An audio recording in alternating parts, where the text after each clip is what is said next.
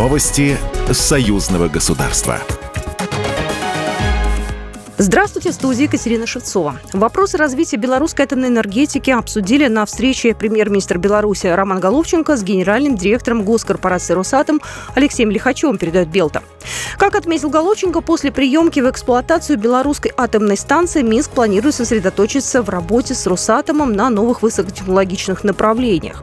По его словам, на данный момент с российской стороны уже согласовано сотрудничество по таким направлениям, как ядерная медицина, аддитивные технологии, накопители энергии и цифровизация. Вместе с тем, работы по введению в эксплуатацию БелАЭС идут в плановом режиме. Уже завершилось комплексное опробование второго энергоблока.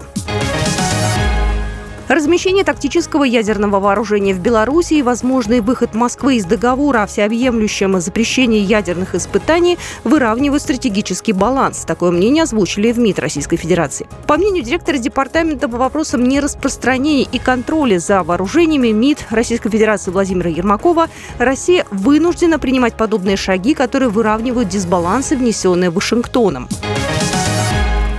Дмитрий Крутой анонсировал открытие нового генконсульств Беларуси в трех российских регионах в ближайшее время, передает Белта. Это более статусная структура к ним, лучше отношения на местном уровне, подчеркнул он. Поэтому первые три наших генконсульства в Санкт-Петербурге, Ростове-на-Дону и Екатеринбурге. Одно открыто, два на подходе. Следующие три генконсульства мы решили открыть в Калининграде, Владивостоке и Нижнем Новгороде. Это важные тоже точки. В Минске прошел второй форум и выставка «Искусственный интеллект в Беларуси». Мероприятие приурочено к 95-летию Национальной академии наук, главного центра научных открытий страны. Медицина, энергетика, промышленность. Каждая отрасль Беларуси сегодня тесно сотрудничает с IT-сектором. Особое внимание к разработкам с введением искусственного интеллекта. На выставке было больше ста уникальных проектов. Особое внимание уделили сотрудничеству ученых России и Беларуси. Елена Болтон, заместитель госсекретаря Союзного государства России и Беларуси Беларуси. Постоянно реализуются программы союзного государства, которые э, реализуются учеными двух стран. вот сейчас у нас идет три таких программы, достаточно важных для разных сфер страны.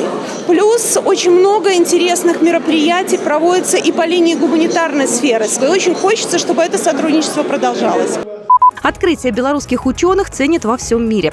А важными наработками Академия делится с 85 странами. Сейчас ставка на современное направление – микроэлектронику, зеленую энергетику и электротранспорт. В планах сформировать в Беларуси единое IT-пространство.